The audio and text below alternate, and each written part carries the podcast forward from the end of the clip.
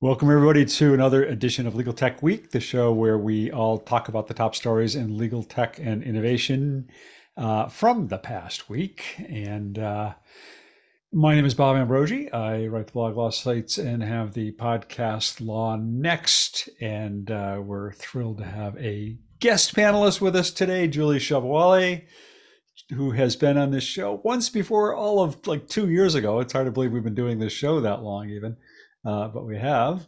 Uh, so let's, Julie, let's start with having you introduce yourself before we get going. Hi, everyone. My name is Julie Sobowale, and I am a legal tech journalist based in Canada. I write primarily for the Canadian Bar Association, but a few other places as well. And I'm so happy to talk legal tech with you guys. And great to have you today. And uh, our uh, some of our regular panelists here today. Uh, let's go around and introduce ourselves. Steve, want to start? Hey, uh, Steve Embry here. I'm from Louisville, Kentucky. I write the blog Tech Law Crossroads. And as of a couple of three days ago, I am now the past chair of the ABA Law Practice Division. How's that feel? That must feel good. we'll see. um, and uh, Stephanie. Uh, Stephanie Wilkins, editor in chief of Legal Tech News. You're, you're muted or Joe's muted or somebody's muted. No, it went. I, maybe that microphone is too far away. I'm just going to do this. Stephanie Wilkins, editor in chief of Legal Tech News at ALM. I'm sitting across the table from Joe, and we are tech experts very clearly. All right. Well, let's see if Joe can introduce himself. Uh, yeah, no, uh, Joe Patrice from Above the Law and the Thinking Like a Lawyer podcast, and uh, yeah, uh, I yeah, I think that microphone is too far away because it should have worked through my uh through my sound. Anyway. All right. Where where are you guys? Joe's house? Or are you at? Yeah, yeah, yeah just okay. outside here. All right. And uh last but not least today, Niki. Hi everyone, Niki Black. I am the uh, head of SME and external education at Affinipay with MyCase in LawPay. I write legal tech columns for um, ABA Journal Above the Law uh, the Daily Record and other outlets. And I also oversee and write uh, MyCase and LawPay's benchmark reports and our uh, legal industry report.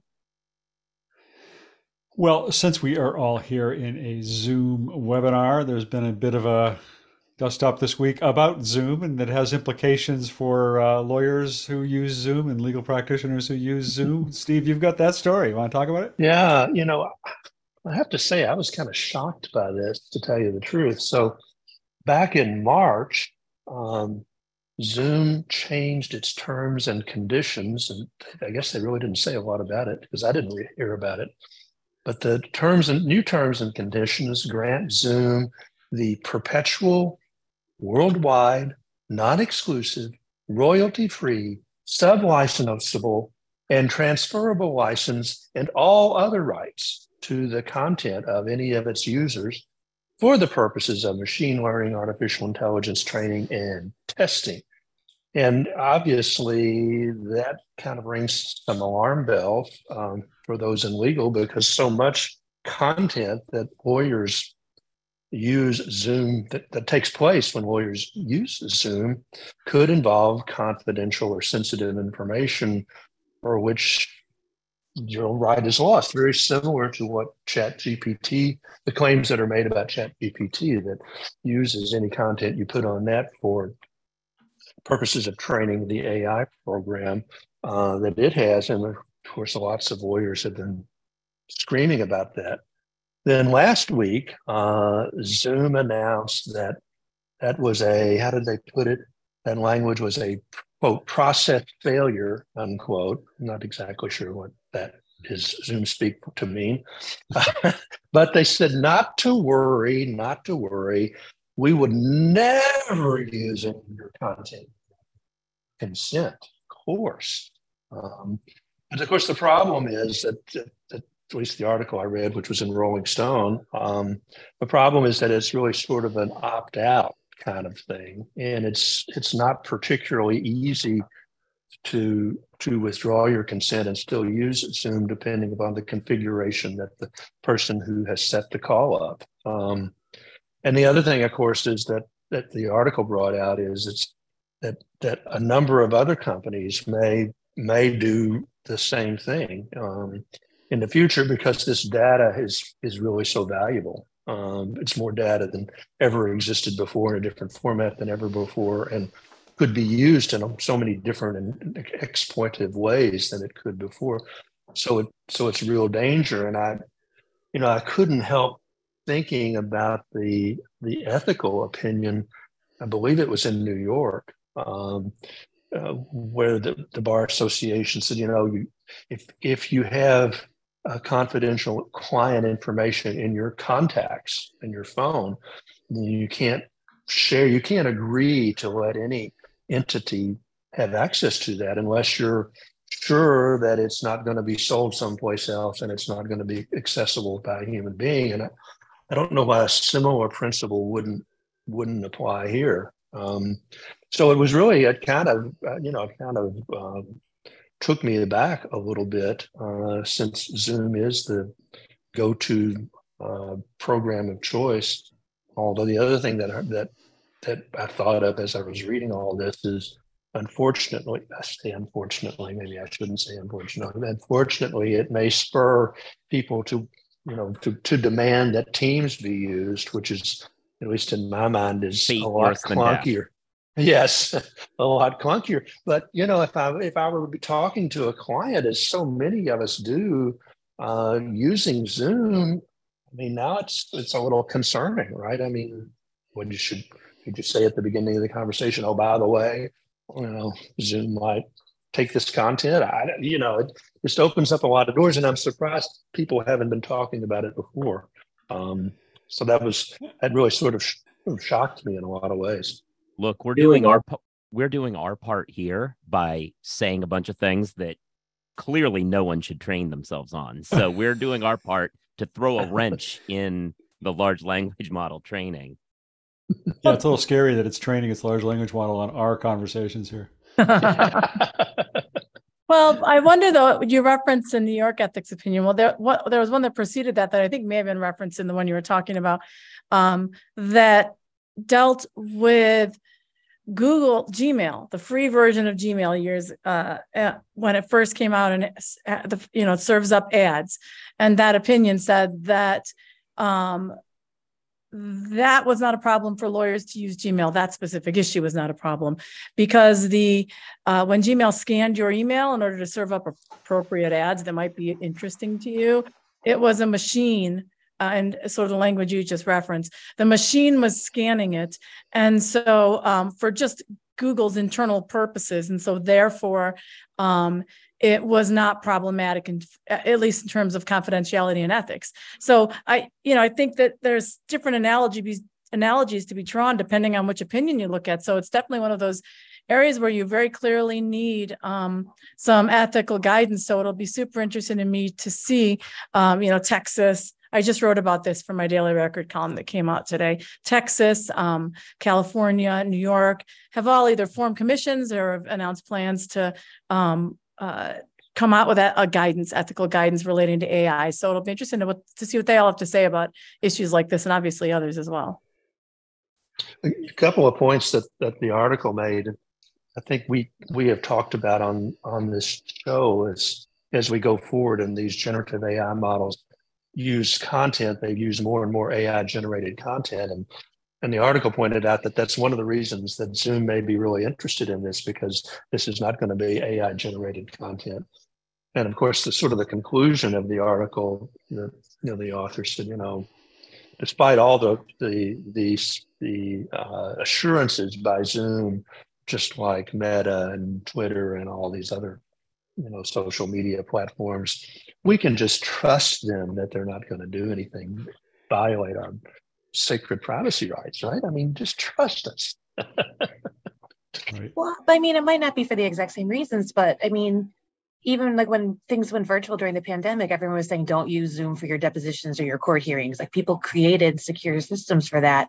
And so maybe we just need to use those for all legal meetings. Like it's not that much of a stretch. I know this is taking things a step farther and we didn't know these policies were there, but I mean, probably in retrospect, we shouldn't have been doing it in the first place. Yeah, I mean, there, and it's worth noting that there are legal specific video conferencing applications out there that are encrypted uh, and secure, uh, and you don't have to be using Zoom for meetings with your clients. Uh, Legaler is one that's been around for a number of years, uh, and uh, there are others right. specifically designed for that purpose.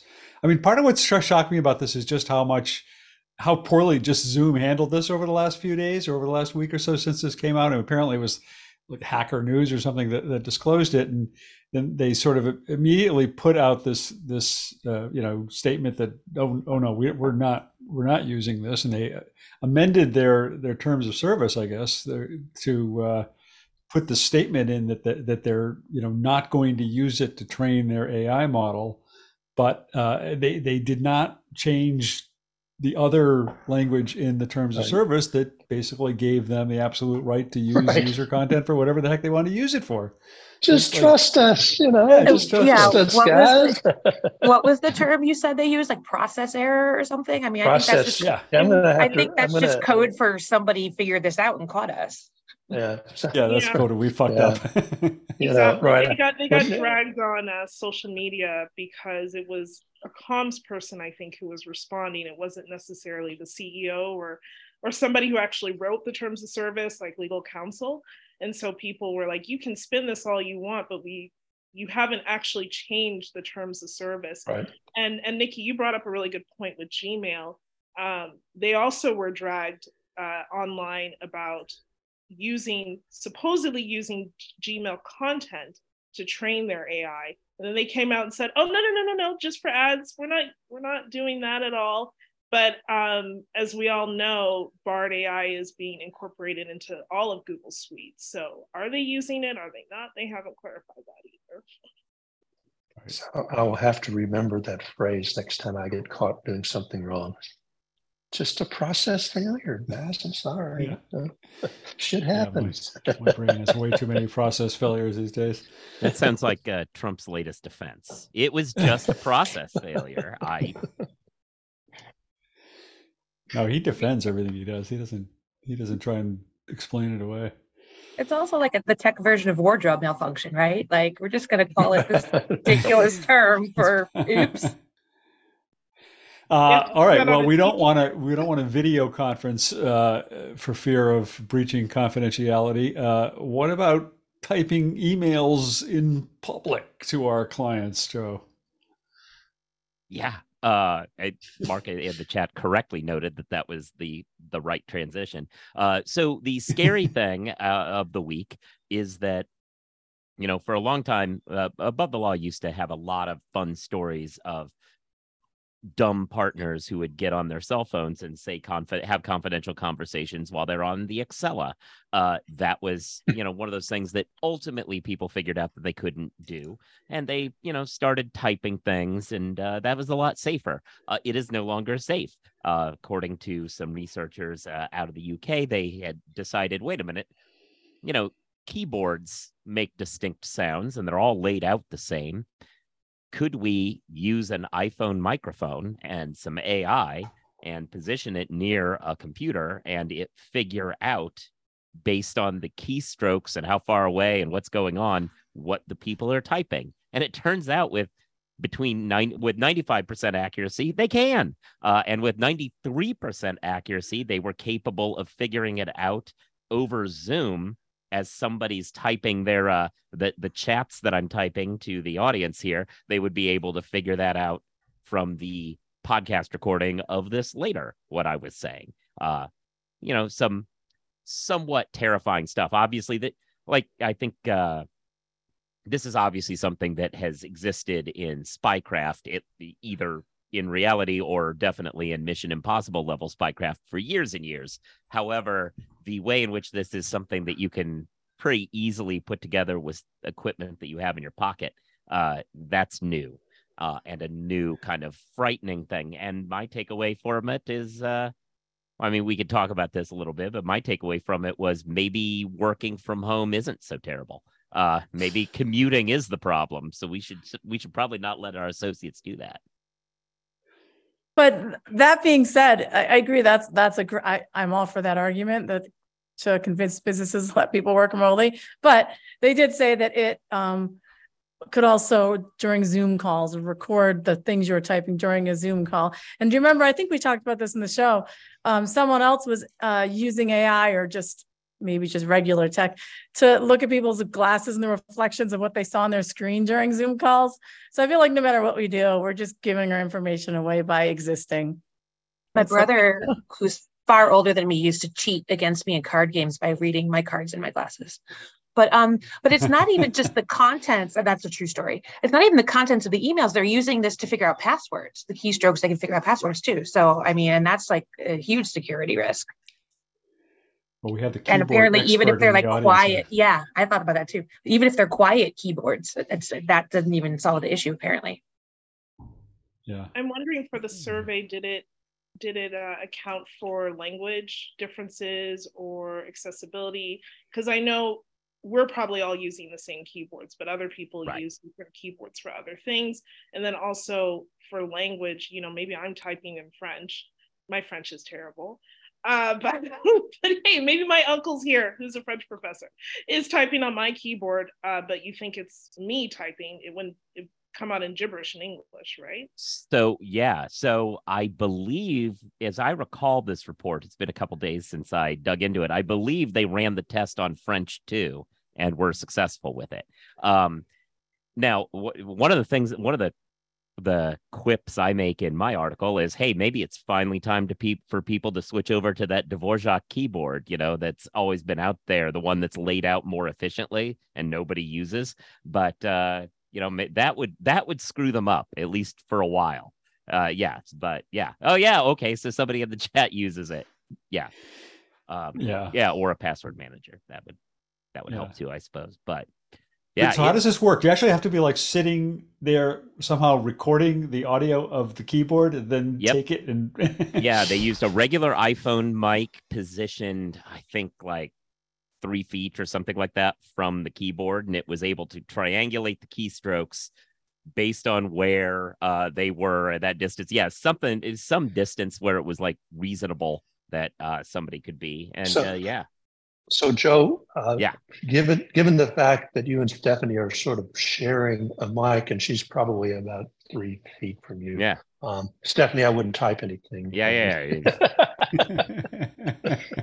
I'm never good at participating in the comments anyway, so. it's good. Oh yeah. So, so, so the issue here is not uh your own phone; it's that some bad actor takes their phone and like positions it such that they can hear your uh your typing. Uh, yeah, that, that's why that's why I was warning yeah. Stephanie.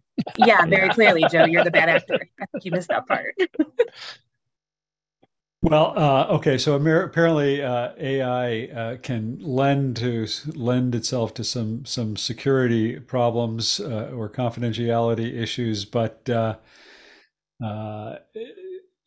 Julie, you have a story uh, in which uh, apparently the Biden administration thinks AI might be able to also help us with some cybersecurity issues.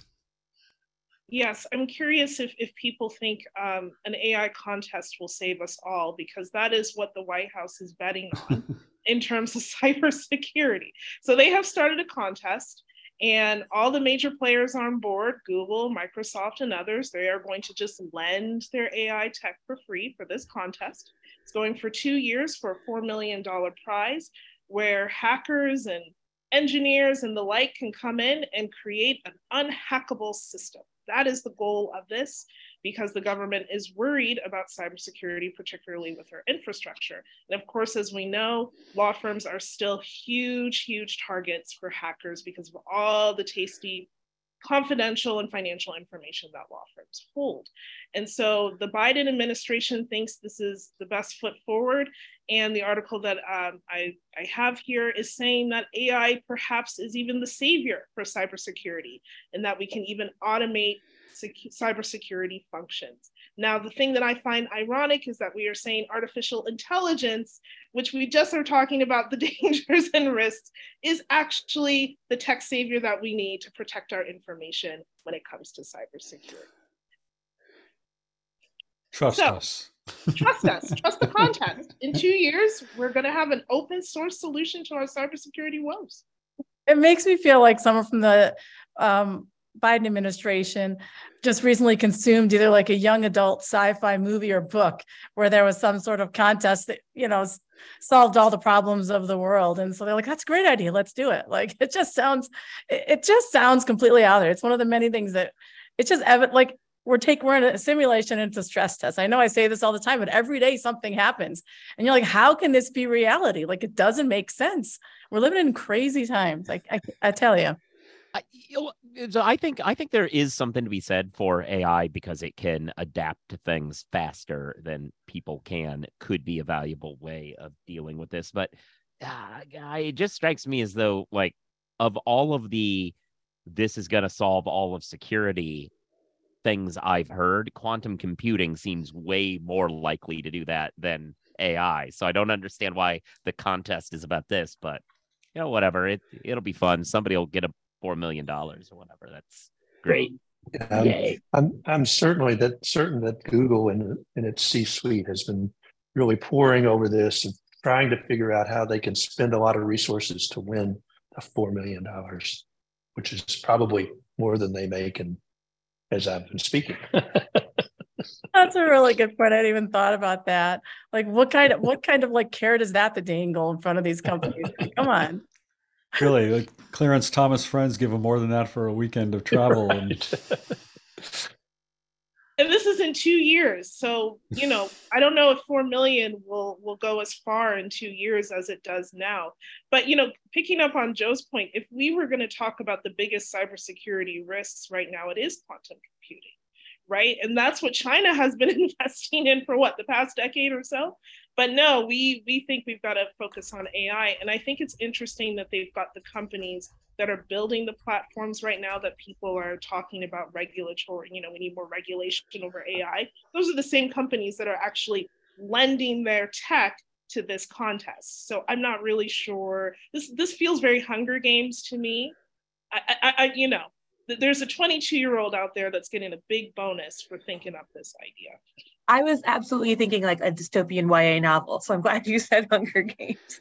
But I guess if we live in that simulation, those are the hackers that want to do the bad. So might as well give them the contest to do the good. I don't know. I'm sorry. Are we then going to make them make make the two finalists like kill each other for sport and we get like i like I, I understand dystopian novels young adult novels here but i feel like hunger games might not be the one that we're going with unless unless you do have a bolder vision for the white house's security regime uh and that would be a more fun contest and hey we'd finally we could finally get the uh, musk zuckerberg cage fight that we were all supposed to get you know? Well i think at that point two years down the road this the stress test will almost be complete. So the most ridiculous stuff's going to be happening anyway. So that probably won't even be surprising either of those eventualities. It's just going to be part of the craziness of our lives. So it'll be exciting. I'm looking forward to it. By then the robots will rise up and they will kill the best hacker because they will give away their secrets. This has all been put in place by the robots. I'm watching. I'm watching this discussion go by about the uh, keyboards, and uh, uh, I, I have a very loud keyboard. I don't know about you people. And sometimes I also use a mechanical keyboard, thanks to Legal Type, uh, and which is even louder. And I'm thinking, uh, are there people uh, that I'm like interviewing or in fact know exactly what I'm typing the entire time I'm interviewing? I'm never going to talk to Tony Valenti on Zoom again. That's that's that's over. Sorry. Um, uh, all right. Well, if if uh, if uh, if AI doesn't necessarily come to the rescue uh, in cybersecurity. Uh, maybe uh, new laws and regulations written for the era of AI. Is there any kind of a transition there? Um, Niki, what do you say? Well, so I thought this article was super interesting. I think that it's, I should say that CPO um, magazine, which is where it came from, their editors were not on duty when this was published because it's yeah. horribly written and horribly edited. God. That being I think it's said, Google translators. I think it was translated because it makes no yeah. sense. The guy was um the author is uh, Polish, so I think maybe that's part of it, but it, it's horribly edited. That being said, um, and I'll put it here in the comments, the uh, concept is a really interesting one, although an improbable one in my opinion. Um, what he is, t- what he talks about and posits is that um, in order to, because we're heading into an AI driven future where artificial intelligence tools provide us with all of our information, our laws and regulations are currently not encoded properly. They're written for human minds, not machines. And so, what he suggests is that we need to re- and rewrite all of our laws and regulations um, from a coder's perspective with the um, coding semantics you know semantics that um, machines will understand the computers will understand in addition to like tags and that type of thing. So that that way when we make inquiries about our um, laws and regulations um, we'll get really accurate instantaneous results. Um, and and he also touches a little bit on access to justice if i recall correctly as well. But i thought it was a fascinating idea um, just the idea that if this is the future we're headed towards, we're finally going to have to rewrite all of our laws to comport with how computers view the world. And I thought it was really interesting, but I think I, I, we can barely get our legislators to pass a single law. I can't imagine how they would agree to rewrite the entire, rewrite everything in this particular structure. But I thought it was a really interesting concept. Uh, put a writer on it that does something like really ridiculous. Like, uh, just put a writer on it that says that uh, and Hunter Biden is sentenced to life in prison. And then maybe you could get a bipartisan consensus to pass something. Uh, like you got to think outside the box to get bipartisanship here. Well, I'm i was reading this article thinking, thinking, does anybody? Oh, go ahead, Julie. I'm sorry. No, that's okay. I'm getting a lag here. Z- Zoom is not enjoying the content that we're bringing to. to We've made it right mad. Now. We have, we have. But I'm just thinking of all those terrible hearings they had with Meta and Google and others where they're like, is, is this how retweet works? Is this how sharing works? And these are the folks who are able to write legislation in a way that can be coded correctly they can they can be like i think they finally figured out how facebook works now even you know and and maybe they're probably still confused about what x is because wasn't that where's Twitter now? So I, I just, I wonder about that. But there are researchers who have been working on this. Uh, Jason Morris in Canada has been doing this for quite a few years. And France actually has several initiatives right now where they're trying to code their laws so that they can do what this author is talking about. I don't think France and US have the same politics going on. The um uh uh, oh God, I, I just lost it. Oh yeah, no. One thing uh, I was just gonna comment. You mentioned finding finding out how retweets work, which I noticed over the weekend changed to reposts. Uh, in the continuing effort to light flame to any I you know actually valuable trademarks that they own. They're not re X's.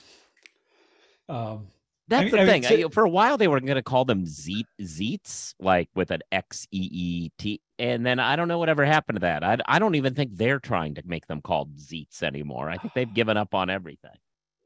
Yeah, um, but but Jason Wilson just said in the in the chat what I was thinking about in more than over a decade, but in 2009 or something, Lawrence Lessig wrote law is code or code is law or something like that. He wrote a book. It was an open source book published on the uh, online uh, about the idea that a, a, new system of essentially computer coded law is going to be necessary to regulate the you know this new world of the internet. That hasn't happened yet but uh, uh, you know the idea itself is not entirely new. I think i think it's i think the author as you say despite the the, the grammar in the, in the article uh, made an interesting presentation about it. But it is i i also think it's again, kind of like what you said, Niki, it's it's getting any legislator to do this. I mean, in my day job, I'm a lobbyist and, and I work with legislators all the time. And the idea that you're going to get legislators to completely rewrite uh, the books, uh, all the laws on the books to conform to some code like this is just in tagging structure or whatever else um, is, is probably pretty absurd. It's like it's like the death of the billable hour. It's just it's not ever gonna. We can talk about it for a long time. It's not going to happen. The problem but, with uh, le- yeah. the problem with Lessig's whole idea about using computers that way is that, you know, as as a firm believer in this current Supreme Court majority, uh, the way in which you would have to interpret everything the way Fortran would have done it, uh, because that's the original computer coding language, and you'd have like a- anything else. I'm doing an originalism joke, people. Come on, anybody? Ah, this is all right. I'm getting people in the people in the chat need to like tell me that was good. All right, never mind. Stephanie's typing laugh, laugh emojis. I can tell. I understood the joke, Joe. I got it. I got it. That well, see that that's the problem with people muting themselves is I can never tell if anyone on the panel gets it. But I mean, I get why we have to mute ourselves, but, uh, but yeah, all right. Uh, all right. Wow. Um, let's. That was an amazing, amazing one in the comments. Yes. um. Yeah. Could could could you repeat your joke, Joe? Somebody missed it. Oh, uh, oh, please save us all. No. um, where are we? Uh, what do we? uh, all right. Um, Stephanie, um, I guess yes. Uh, this is in some way there's there's no good transition to to your story except that it does involve AI, so that's something. I mean, that's rare. Um, yeah. It's so rare that um, we have more than one AI story on this show. Yeah. Well, I mean, we have a lot of big law AI stories lately, though. So that's, you know, a new development. Yeah. Mine was the fact that Orrick this summer taught their summer associates prompt engineering. Um, they had AltaClaro come in. They actually they invested in AltaClaro like two years ago, and they usually use them for more more like traditional legal training subjects, transactional subjects, things like that. But they actually just asked them, can you create a course on prompt engineering, which they did. They gave it to the summers. Um, it was actually really successful. I talked to a couple of the summers and I was honestly blown away at how bright and pulled together they were. I do not remember being that on my game when I was that age at all. Um, but yeah, and so they're going to roll it out to more attorneys in the future. And yeah, I mean, I just thought that was actually a really cool recognition of where this is all going and that we're going to need these kind of skills. Also, a pretty cool thing to go back to your third year of law school having learned. Like I was joking when I just to totally date myself, the cool tech we got when I was a summer is we were the first ones to get a Blackberry, and this is far cooler. Oh my God. what cool tech did you get when you were a summer, Steve? Yeah, I think I got a, a number two pen, a number two pencil. I just loved yeah. how they were. Um, you know, it's a large firm, and the, all the data shows that larger firms are a, a, more amenable to this idea of AI and uh, streamlining all the workflows and firing everybody below the top level. Um, but I still really, it was, I, I really appreciated how they were sort of acknowledging the reality of what was coming and uh, taking these steps to make sure that people in their firm started to understand these issues. So I thought it was, you know, granted they're like training them to fire them is sort of the impression I'm getting, but you know, they'll be leaving the firm with some wonderful knowledge that will hopefully help them upon their exit. but I yeah. always get suspicious when you see the large firms doing anything remotely like that. But but I did also appreciate that they were giving them the training is platform agnostic because Orrick is one of the they they were one of the pilots of CoCounsel and they actually trained them on CoCounsel too. And they even said, you know, I mean, CoCounsel can give you tips on how to prompt CoCounsel. We just wanted to give broader prompt engineering training and and it, and part of it too was about the responsible mm. use of generative AI. And it wasn't just here's how to write a good prompt. And I mean, I mean, Orrick has always been one of the, you know, if you had to think of top 10 firms that are sort of tech forward, they were on there. So, I mean, I actually was impressed that they went beyond just, hey, we have CoCounsel play with that. Oh, I agree 100%. I really appreciated the forward thinking um, way that they presented that concept and talked about it and that they're actually doing that for sure. Yeah, I was I was impressed by it too, particularly in the these times when you know there are some firms and some businesses that are saying, well, just nobody use generative AI, just forget it, you know, and that's obviously not going to work. Um, people are going to use it, and so it was forward thinking. And I also thought it was cool that they they they gave the training to summer associates, um, you know, not not just associates or partners in the firm. That you know these are these are people who you know may come back to the firm or they may not but yet they, they yeah they did they gave it they to something yeah. yeah. they gave it to Summers first with a handful of people like in their innovation department also took it, but they rolled it out as a larger training to Summers first. And then now going forward are going to do a couple more tranches of their internal AI groups and stuff like that. Just the timing was right. The Summers got it towards the end of their summer, they said, but um again, the timing was perfect. We just launched it with our summers. I'm like, that's I mean, it's pretty cool incentive to go back to the firm if you're really into the tech and right. yeah. yeah. And if AltaClaro one, one, develop this, I assume they can then roll it out to other customers of theirs as well, right? And, and maybe mm-hmm. maybe even there'll be some law schools that might think this is a good idea. Yeah. Although although law schools are typically run as as our friend Kevin O'Keefe said one time, they're run by people who, you know, it would only be a good idea if they thought of it. So if somebody else thought of it, it couldn't possibly be a good idea. yeah. Um, but yeah, to your point, Bob, Alta, the founders at AltaClaro did say they have other firms, like they've been getting a lot of calls about it. And they have other firms that are interested in. So they're going to keep, you know, iterating the training and learning from it. And they definitely plan to roll it out to more firms that are interested. And I'm probably beyond firms too, I imagine. We, we need. Do we have a rim shot sound effect yet? We need. Den, Dennis Kennedy is on a roll this morning, uh, this afternoon rather. Did, did the training show them how to plan for having their start dates deferred? Nope, probably not. I want. Uh, yeah, I. You know, the the breakdown of our microphone system broke my ability to do rim shots. I'll I'll find a new way of doing that. All right. Yeah, we got to get the sound effects going. um, all right. Well, uh, I think I've been through everybody's story but my own, so I will talk about my story uh, that I did this week, which was. Um, that uh, the law firm Gunderson Dettmer um, launched its basically its own proprietary uh, chat uh, uh application based on uh, generative AI. Uh, it, it is right now using the OpenAI um, model through through Microsoft Azure. but but they've developed it to be platform agnostic, and so they're going to be testing uh, a bunch of the the various models with it, um, and uh, it, it's uh, got a, a, couple of pretty cool features. Drop it in the chat here. Um, I mean, the, the the main part of it is just sort of your sort of standard chat interface. calling it ChatGD for Gunderson Dettmer, of course, uh, sort of standard chat interface. But uh, they've got this uh, ability to do um, uh,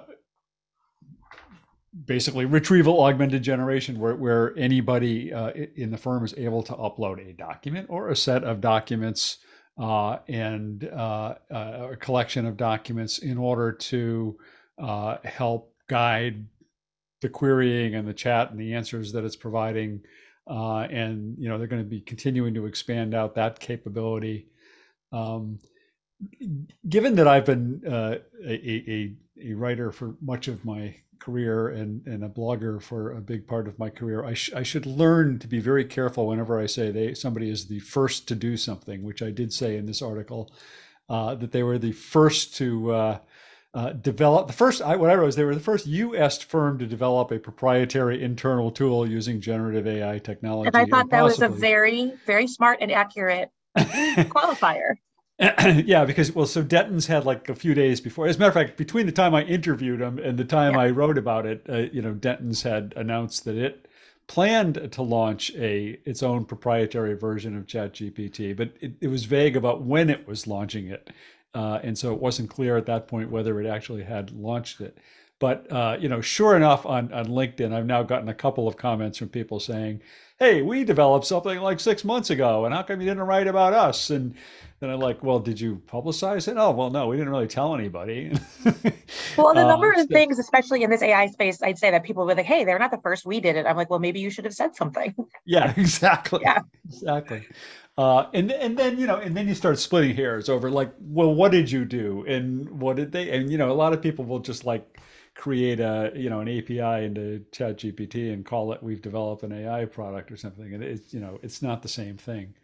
Um, but but I thought this was really cool, and I thought part of what was cool about it uh, is really their idea that that it, as much as they kind of wanted to do it to develop the tool, they also wanted to, as as as Joe Green said in, in the interview, their, their chief innovation officer, that kind of just want to get their hands dirty uh, in playing around with this technology, uh, and also want to get um, you know people uh, uh, the lawyers in the firm kind of building up their muscles in terms of using this technology and learning how to do it and get comfortable with it. I mean, he said a lot of the there are a number of lawyers in the firm who are who are very astute at it, but others to whom this is something entirely new. And so I, I just thought it was a really forward thinking approach uh, to to uh, to doing this kind of a thing. Um, Stephanie, I know you guys wrote about it too. Uh, yeah, some of it, uh, American Lawyer picked it up, so we let them run with it. Um, on the Dentons, we did a follow-up interview with the Dentons people, and I think in terms of the, is it live yet? I feel like, I think they said it's live to some people like in the UK, and, but it's unclear when it is gonna go out across the firm, their particular one. But yeah, I think between these two and then also, you know, the Orrick training, it's just, I feel like in the last few weeks, I've been hearing from or reading about a lot more traction in big law when it comes to generative AI, as opposed to I feel like for the last few months, we've been talking more about product releases and, you know, vendors doing this. And it's looks, it's, I feel like it's really sinking in. Like, I feel like every other day you see a big law firm creating a new AI, chief AI position or something like that too. So, I mean, it definitely is getting traction in big law in a way that I have not seen most other tech do, which is, you know, part of our inevitable simulation, right? Niki? Right. Hundred percent. Everything that was not now is, and that's just because of the stress test. So it's all good. I just, I just hang on to that. And that's my, it's comforting. Uh, all right. That was all I had on my list. Anything else anybody wanted to talk about in the stories? Uh, well, I, I can do some announcementing. Uh, there's a bunch of yeah, no, there's a bunch of people who follow uh, this chat, and uh, you know, uh, people who are very plugged in. Uh, if you want to meet with folks at ILTA, you should be letting us know uh, because those of us who are going to ILTA are in the midst of scheduling right now. So let us know so we can work out how to get that set to get set up. Uh, if you know of any parties happening, by all means, let us know because we're in the midst of planning what parties we're going to and we need to know. Uh, yeah, those sorts of things. And if you want to buy us lunch, let us know. Oh about yes, that. no, we had a a awesome offer for that, which is great. Or drinks, or just, you know, presents, gifts. No, we yeah we we actually had after after uh, last year after ILTA when we were all complaining about the lack of food in the press room. Uh, apparently, somebody in the chat last year said, "Oh, I'll buy you lunch next year," and uh, everybody kind of let it pass and forgot about it. And then that person reached out this week and said, "Following up on my promise from the chat to buy you guys lunch," and so uh, that was kind of cool. I thought that it came out of came out of this show. And that person's in the chat now, so thank you very much. Yeah, yeah. We won't name names. Um, Yeah, um, you know, uh, yeah, we we're we're uh, Dennis raises the what about journalistic ethics? We're disclosing it. See the thing that Clarence Thomas doesn't do. We are Right. disclosing that somebody has offered to buy us lunch. So now you right, know. and we're, and we're only going to write bad things about that company from now on. Is the other thing we've, we've Oh, I don't know about that. I was kidding about the gifts, just- just in case, like that was not clear. Uh, at least I don't know if anyone else wants gifts, but I was kidding. Like I really didn't mean it. yeah, yeah, yeah, yeah. No, I mean, I'm sure. I, I'm sure that GPT is not going to take that comment out of context when it trains off of this. But Joe, you're Should asking fine. people to schedule meetings with us, and I don't know how we're going to do that when we don't know when the press, the mandatory press briefings are. They're- Or just like we have to like guess at where we're supposed to be and when we're Well, supposed to be there. No, no, wait, Schedule wait, wait. No, okay. Oh, maybe maybe I'm confused. I, I thought they're they're immediately after the keynotes, right? No. Yeah, what if the 15 keynote comes for an extra half an hour or something? Yeah. It, Is it is it It's at every the day after the scheduled keynote, but- time or the so it's every day after the keynote, but it doesn't begin immediately after because they they give us 15 minute window to get to the new room. So it's 15 minutes after the keynote, and they will last 15 to 20. I'm just going to call them 15. Sorry, uh, 15 to 20, uh, and then they're in the yacht room, Right, right, whatever. right. Like there's there is. Uh, But if the keynote is scheduled to end at 10, but it doesn't end until 10:15, then is the pen briefing at 10:15 or at 10:30? Oh, that's a great question. Oh, wait, we're. Oh yeah, eh, that's a great question. If that's the case, um, I'm going with what it was scheduled for, and uh, I, I have to apologize to all of the ILTA people because my I have meetings scheduled immediately. after. Yeah. I, I emailed that question to ILTA, but I haven't gotten an answer. But also like on which schedule, I feel like we could do a social experiment where we each take one of the five or more different agendas that are out there that don't match up. and we mm-hmm. each take one and see if we ever end up in the same place at the same time. I think that's a good idea. And then there are press briefings scheduled at different times than the press meetings or something like that. Press Yeah, conferences, the- different times than the press briefings. Yes, I think those, however, not the mandatory ones. I think those are situations where they have gathered people to give. I'm guessing based on like the limited information I have, where they've gathered people to like give their announcement and they're inviting us to be in the media room at the time that happened, which is a I think is a lovely gesture in theory, but doesn't understand the reality that we're basically getting asked to do meetings constantly, and we have to carve out three weeks ahead of time anytime that we aren't at a meeting. Um, I, I like, uh, if there are actually segways, I like Joe's suggestion, rent one. I am all over that. Are there really? Maybe there's scooters that we can take, you know, those electric scooters that they're, they have in the There's city. a boat. There's a boat between. there's a boat between the Dolphin and the Yacht Club if you I want. don't know. Uh, but Is yeah. everyone here? Julie, are you going to be there or no? I think the rest of us are. Yeah, I'm. I was trying to bring up my calendar, and then um, Oh, I, good. yeah, yeah, Zoom was like freaking out, and I was like, okay, okay, I'll just assume I'm going. But I am down with the Segway idea. I I just feel like every legal conference now that I go to, I need a Segway. It's just how how am I gonna? How am I supposed No, no, no, no, no. One's Sa- in three Sarah, Sarah in the chat makes clear there's a quad bike rental. Let's do this, people. Let's get four of us on a bike. Oh, that would be so much fun.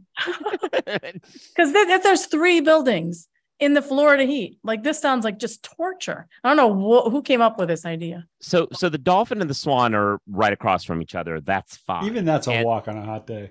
It is a walk on a hot day. That's fair. Uh, but the uh the yacht and the beach being across the a bay, that is going to be rough. Because unless you're taking that boat across, it is kind of a jaunt to get around the water to it. Did you see Paddle that? boats? Do they have paddle uh, boats? Did- Did you see that the ILTA staff has sponsored golf carts in the chat? No, they said that, that she said NetDocuments has sponsored golf carts for For the I don't- ILTA yeah. Staff. Oh, for the ILTA staff. We yes. need media golf carts. What are we talking about, guys? Media golf carts. Exactly. Really. Uh, they had the golf carts last time it was at uh, Disney too. That was a, a thing then, yeah. Um, or they had some, yeah, something like that. Uh, and uh, all right, um, yeah, we didn't have that problem with Double A Double L where it just rained uh, all the time when they were in Boston recently. And uh, Yeah, that was pretty yeah. rough. Yeah, It was That was- fun, But you both know? both Steve and I finally wrote our blog posts uh, wrapping up uh, Double A Double L this week a, a little bit late, and uh, uh, we were we were both uh, they they were kind of at wondering whether we were going to write something. I think, and we were both kind of hearing from some folks at Double A Double L like, "Are you guys going to write anything?" And I kept and I wanted to, and I just never got around to it. When I finally did, I didn't have it wasn't a really good. I wasn't thrilled with my assessment of the conference. I'm sorry to say. So I feel like it was a little bit. Be careful what you ask for. Listen, you're uh, very lucky librarians weren't charging you 10 cents a day for every day it was late. That Eh. the joke. That one was show. funny, Joe. That is the joke of the No, show. All right. Joe, Uh, Joe's on a Joe's on a roll today. He always is. He had to redeem himself for that other one that fell so flat. Uh, Michelle clarified in the comments that the ILTA staff is driving the carts. I misread the comment. So the carts are not just for them. That makes more sense. All right. Which I want to know which ILTA staff are driving. It's, it's like I want the one that Joy's driving. I bet she's a crazy driver. I'm like, now you're being picky. no kidding. Uh, all right. Um, well, anything else? Have you done? Are you done with your announcements, Joe? Okay. I am. right I am. All right, good. Well, I think that's going to do it then for this week's show. And Julie, really appreciate your sitting in with us. It's a pleasure to have you. And uh, everybody else, uh, we will be back next week with our, I guess, our pre-ILTA final pre-ILTA show before we some of us head off to Orlando anyway. And um, I hope to see everybody then. Have a good weekend. Have a good weekend. See ya.